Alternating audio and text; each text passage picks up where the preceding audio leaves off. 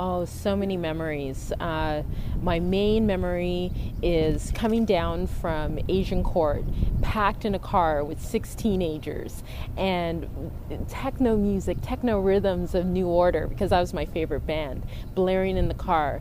And then we'd find parking right over there, just behind the Saigon Pearl, and walk through the alleyways to get to eat dim sum. And it would just be our therapy session. It would be a ritual. We would do it every single Saturday.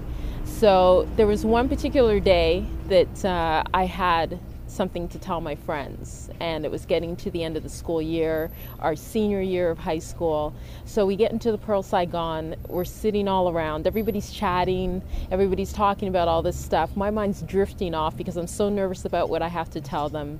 And then finally there's silence. A friend of mine snaps her fingers in front of me to wake me up, asks me what's wrong, and I say to her, I just blurt out that I'm going to be leaving Toronto and going to school in Ottawa.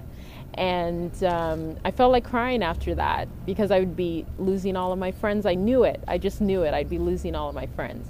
So then a friend of mine asked, I don't know whether she was joking or not, but she goes, is it that you don't like the food? And I go, no, I love the food, but I have to go to school in Ottawa. It was not until a decade later after that, after traveling and doing all these different things in my life, that I actually ended up back at the Saigon Pearl. One thing that hasn't changed at all is how much I love dim sum. My name is Donna Kakange.